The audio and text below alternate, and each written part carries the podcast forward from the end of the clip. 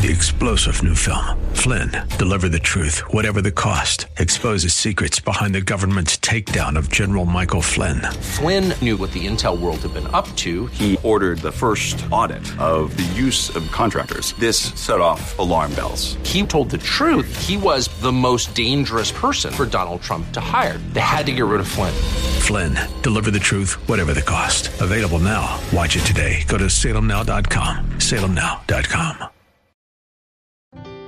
And, and what I want you to know is this that whenever you sin, whenever you're engaged in sin, if you ever feel God's heavy hand, if you ever feel that pang of guilt, you need to get Psalm 51 out and read it and pray over it and sing it and sing it and sing it and pray it and pray it and read it and read it and read it and do not get off of your knees until you feel God restoring the joy of salvation back to you.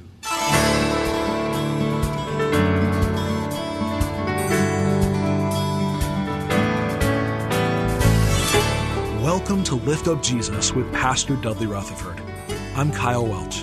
We are here every weekday at this time to share the good news of Jesus and to lift up his name to this city.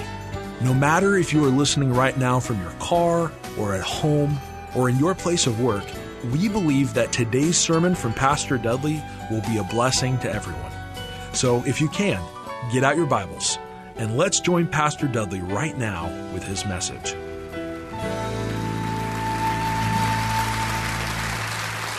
I want you to take your Bibles. We're going to look at four different chapters today. Four different chapters we're going to go through. You say, is that possible? Yes, you're going to, you're going to experience that. If you don't have a Bible, look underneath your chair or, or, slide over to the person next to you. I want you to turn to 2 Samuel chapter 11. I just want you to look at this verse. It'll be on the screen. Just look at the words. This is in Acts 13, verse 22. After removing Saul, Saul was the first king of Israel. And Bible says after God removed Saul, he, God, made David their king, king number two. He, God, testified concerning him. And here's what he said about David. He said, I have found David. Who found David? God found David. I have found David, son of Jesse, a man to be a man after my own heart. And then God says this He, David, will do everything I want him to do. And I, I, just a couple things about that verse.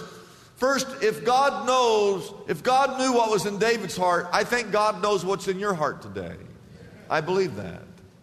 I also see in that verse that God equates our hearts with whether or not we're willing to obey everything God asks us to do. And the last thing that I see in that verse is that because of David's heart and because he was willing to do everything that God had asked him to do, God was the one who selected David to be king. And I believe that if your heart is right today, if you are willing to be obedient to whatever it is that God asks you to do, I think in ways that he blessed David, I think God is also able and willing to bless you if your heart is a heart that seeks after God. Can you say amen? Now, I have three major points to this sermon, so I hope you have your sermon notes. Sadly, everybody say the word sadly. And it is sad. It's sad. After God elevated David to be king, David's heart went astray. That's point number one. I want you to write that down. David's heart rebelled. The thing David had done displeased the Lord. I want you to write this down in your notes. All sin breaks the heart of God for a couple reasons. Number one, He was the one that created you. Uh, you did not create God, God created you. You wouldn't even be here if wasn't for God. God, in His genius, created you and placed you here on this planet. God, in His goodness and His love, God gave His one and only Son, Jesus, to die on a cross for you so that you might be redeemed, that you might be saved. Don't you see that when we sin, that that would be heartbreaking for God and it would be like us trampling over the blood of Jesus Christ to commit our sin? I think it just crushes the heart of God because he was willing to allow his son to die so that we could be free from those sins. But David's David's his heart rebelled. Number 2 write this down. David's heart is revealed. David's heart rebelled, yes, but all of a sudden his sins were revealed in the next chapter. This is the second chapter we're going to look at. Look at 2 Samuel chapter 12. God sends a prophet by the name of Nathan. Everybody say Nathan. Nathan the prophet. This is in chapter 12. Verse 1 says that the Lord sent Nathan to David.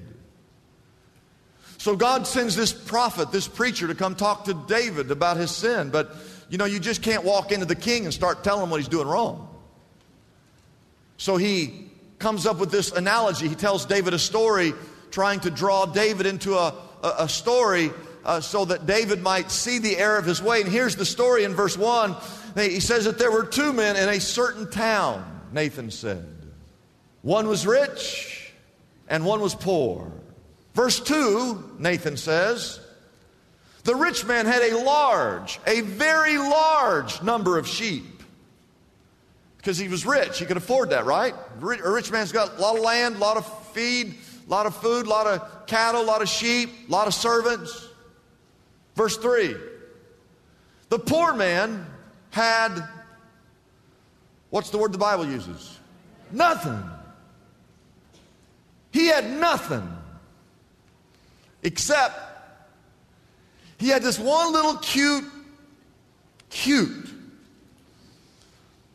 lamb named Lily.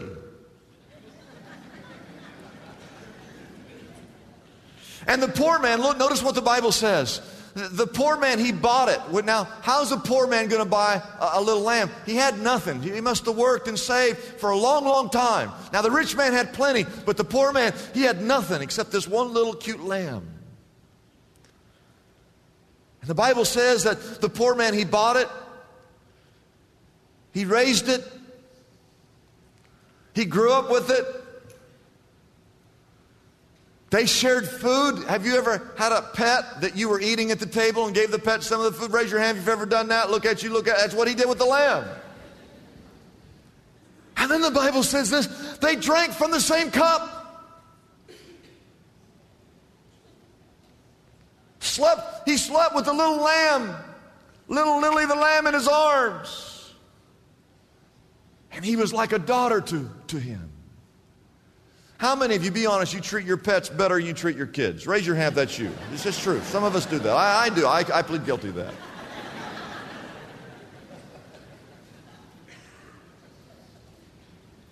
Look at verse 4. One day the rich man had an out of town guest. Now, whenever you have an out, uh, uh, out of town guest, you can't call up Rosie's Barbecue. You, have got to prepare a, a meal for yourself if you have an out of town guest. And, and, and David, David is enthralled listening to this story.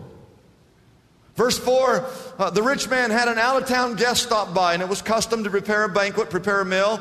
And so the rich man, David, are you listening? The rich man refrained from taking one of his own sheep, that, that very large number of sheep that he had. He didn't take any of his to prepare the meal for his out of town guest. Instead, he took Lily the lamb that one little lamb that the poor man had. And that's the lamb that he used to prepare the banquet for his out of town guest. And notice what the Bible says in verse 5 David, the Bible says, he burned with anger against that man. And then he said these words As surely as the Lord lives, that man who did this deserves to die. Almost pronouncing judgment, almost saying, I'll go find that guy myself and punish him. That's so wrong. You see, David thought it was a true story. He didn't know Nathan was using a parable to illustrate how wrong David had been. David, when hearing that the wealthy man had taken advantage uh, of the poor man when he didn't need to, he became furious and he said, As surely as the Lord lives, the man who did this deserves to die. And then in verse 7, you have four of the most riveting words in the entire Bible. Nathan points a bony finger towards David and says those four words You are the man. David, you're the rich man. You had it all. You could have had your pick of any girl in the kingdom. And, and what do you do? You take Bathsheba, whose husband is off to battle defending your kingdom. And you take that which did not belong to you, and you stole that which did not belong to you. We learned last week that David had been carrying this secret sin for over a year, that all day long he had been groaning 24 7. He felt as though God's hand was heavy upon him. But when he heard those words from Nathan, You are the man, David knew at that moment that God knew that sin and that God was calling him out by sending the prophet Nathan to confront him of that sin. And this next part is very critical for you to understand. If you miss this next verse, you've missed everything today. In verse 13, David explains. And here's what he says. Well, uh, you know, you know, she was, you know, she was beautiful, and she, she was, she was bathing, and, and, uh, uh, you know, you know, I am the king, and, and kings can get, get, away with stuff like this. You do know that, don't you? And, and uh, I, I, really, I really, I couldn't, I, re- I couldn't really help myself. I, I mean, originally she was going to come up. We were, we were just going to talk. We weren't going to do anything. And, and uh, you know, just one thing, well, you know, one thing led to another. You, you, know, you know how that ha- accidents, there accidents happen. You know that. Is that what David said? No.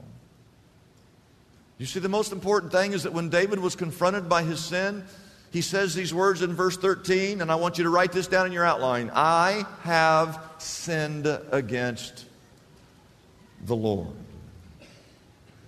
Anytime you are confronted with sin, anytime you feel your heart beating, anytime you're reminded, whether you come to church or a friend or something you see or you read the Bible, or God causes you to think that conscience, the Holy Spirit begins to convict you of that sin, do not make excuses. Do not try to whitewash it. Do not try to co- compromise it or justify it. You need to come clean with that sin and acknowledge that you have sinned against the Lord just like David did. That is the secret, which leads us to point number three a heart that is restored. And that's what this is all about. It's not just about seeing a heart that was re- rebelled and see a heart that was finally revealed. This whole story is about a heart that is restored. And I, I hope you're listening right now because if you're here today and you find yourself in bondage to sin, if you're here today and you are engaged in a transgression, I want you to know that you can be set free. You can be forgiven. Your heart can be restored. Praise the Lord.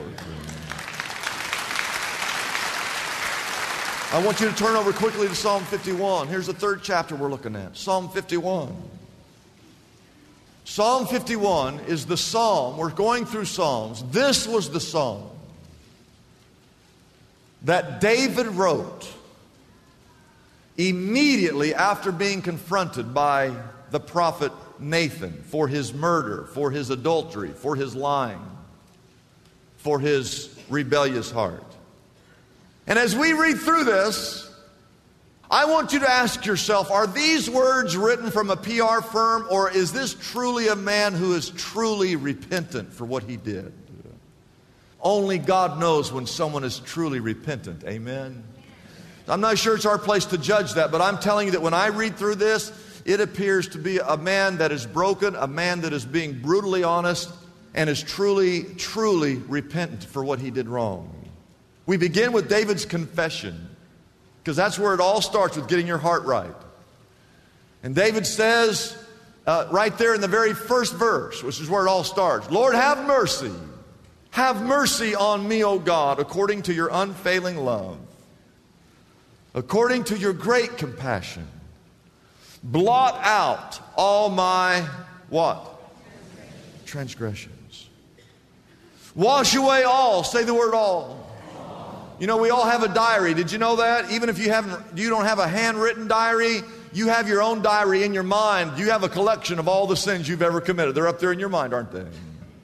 And David had a diary. David knew all of his sins. And he's not saying, God, would you please forgive me for the one sin or the sin that I committed against Uriah or Bathsheba? No. He says, God, here's my whole diary. I need you to wash away all my iniquity and cleanse me from whose sin? My sin. Notice he doesn't blame anybody else. He doesn't blame the way he was raised. Doesn't blame some other person. He, he takes full responsibility. He shoulders the responsibility. You remember what Adam said when God confronted him and said, Adam, what are you doing? Adam said, Lord, it's not me. It's that woman you gave me. You remember that? So God says to the woman, Eve, what, what have you done? And Eve goes, Lord, it's not me, it's that serpent. Remember? And we still don't know if she was pointing to the man or the snake. We don't know. Everybody blames other, other people for their own mistakes, but not so. David said, Wash away all my iniquity, cleanse me of my sin. Look at verse 3 For I know my transgressions. I don't need Nathan reminding me. And then he says, My sin is always what? My sin is always before me. You see, today, it's the politically correct thing to really not call sin sin and that sin is okay. You go do what you want as long as you're not hurting me. Hey, you go ahead. No. The Bible says all sin is evil, all sin is against God. And then look at verse 5. He says, Surely, surely, I was sinful the day I was born. In fact, let me back that up nine months. I was sinful the moment, I was sinful the moment I was conceived.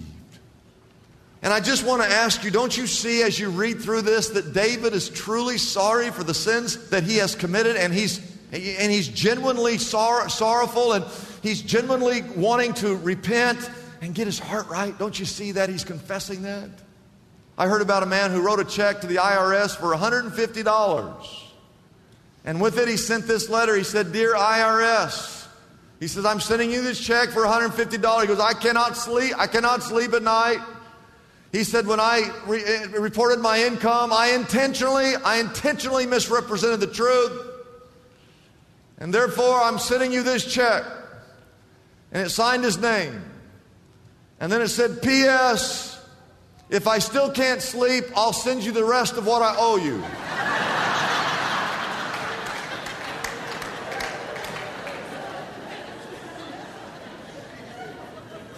Now, that is not true repentance, is it? But I get the sense in this text that David is genuinely repentant for his sins, begging God for, for forgiveness, and he is confessing his sin, which leads us to point B David's cleansing. He says in verse 7, this is Psalm 51 cleanse me with the hyssop. Everybody say hyssop. You say, what is hyssop? Hyssop was a branch that they used to clean the lepers with. So you wouldn't go up and just start cleaning a leper because you might get, catch leprosy yourself, right? So they used this branch, this, this hyssop branch, and they would put some type of ointment or salve on that, and they would use the hyssop branch. And that's what he says here. He says, Lord, cleanse me with the hyssop, and I will be clean. Wash me, and I will be, what's the word? What's the word? Is it white or whiter?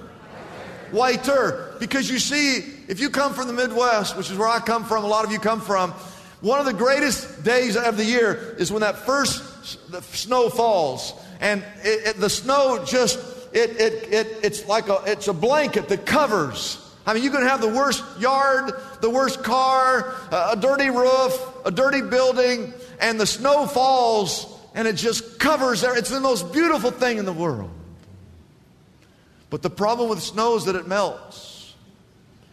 And as soon as it starts to melt and people start to drive and the exhaust from people's cars, it actually turns worse.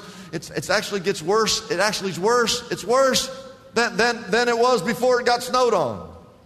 And notice what he says in this text. He says, he says, Lord, wash me and I will be not white like, he I will be even whiter than snow.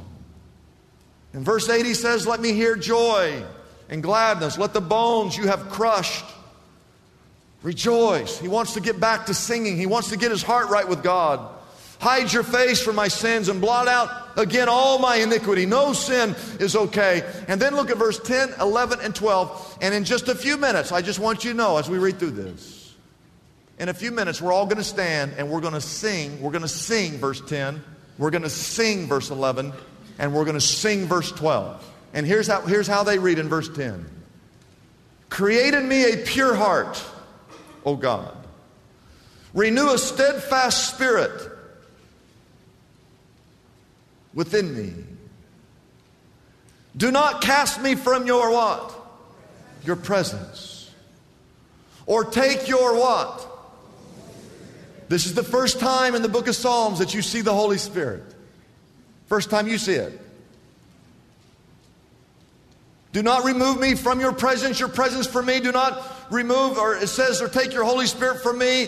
Verse 12, restore. There's that word. Restore to me the joy of your salvation and grant me a willing spirit to sustain me. And, and what I want you to know is this that whenever you sin, whenever you're engaged in sin, if you ever feel God's heavy hand, your heart beating, if you ever feel that, that, that, that, that pang of guilt,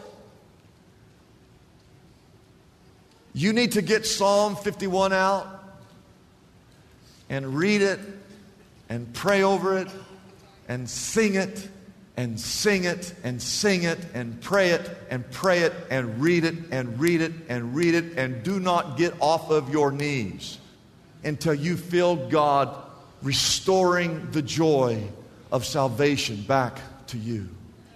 The third thing is commitment. I've got to go through this fast. His commitment. We see his confession, his cleansing, and his commitment to do three things. As soon as he confesses, as soon as he's cleansed, he makes a commitment to teach, to teach, to sing, and to praise. To teach, to sing, to praise. To teach, to sing, to praise. To teach, to sing, to praise. Now, what's he going to teach? I want you to look at your Bibles. It will not be on the screen. It is verse 13. What is he, what is he want to teach? What does he want to teach? He says, I will teach transgressors your. In other words, here's what he's going to teach. He said, Lord, after you forgive me, after you cleanse me, after you restore me, guess what I'm going to do? I am making a commitment before you, oh God, that I'm going to go wherever I can find other transgressors, other sinners, other people with rebellious hearts, and I'm going to teach them what I did, what you did in my heart. I'm going to teach them. It's a blessing for us to bring this program to you every day. We exist only by our faithful partners who support us through their prayers and financial gifts. If Pastor Dudley's message has been a blessing to you, we would like to encourage you to consider joining in partnership with us so we can continue to be here every day to bless others with this important ministry. Your gifts, whether large or small, are greatly appreciated and go directly to help keep us on the air. You can find out more about supporting us by calling our toll free number, 888 818 4777. That number again is 888 818 4777. We have operators standing by and ready to take your call.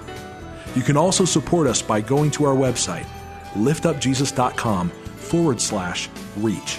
That address again is liftupjesus.com forward slash and then the word reach.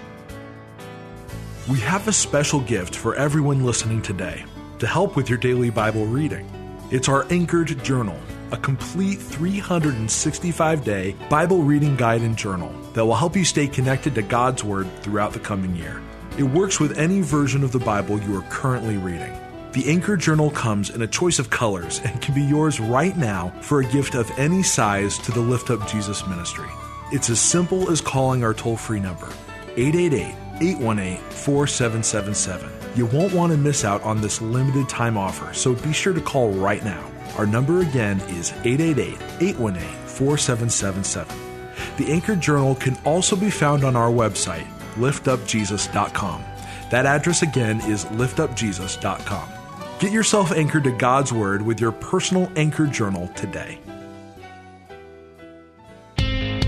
Hi, everyone. My name is Derek Lopez, and I'm one of the youth pastors here at Shepherd Church. And at Shepherd Church, we have something called Shepherd Youth, which is specifically for our middle schoolers and our high schoolers. And one thing that we would love to provide for you and your family is a thing called D groups. And D groups are life groups designed specifically for 6th to 12th graders. And so if you have a middle schooler or a high schooler, we highly recommend putting your student in this. Why?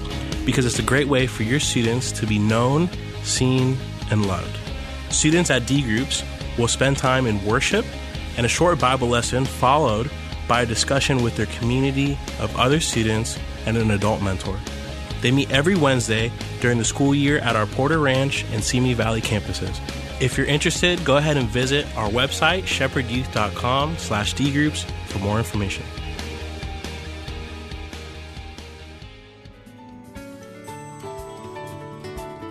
I'm Kyle Welch, inviting you to join us tomorrow at this same time as we again lift up Jesus with Pastor Dudley.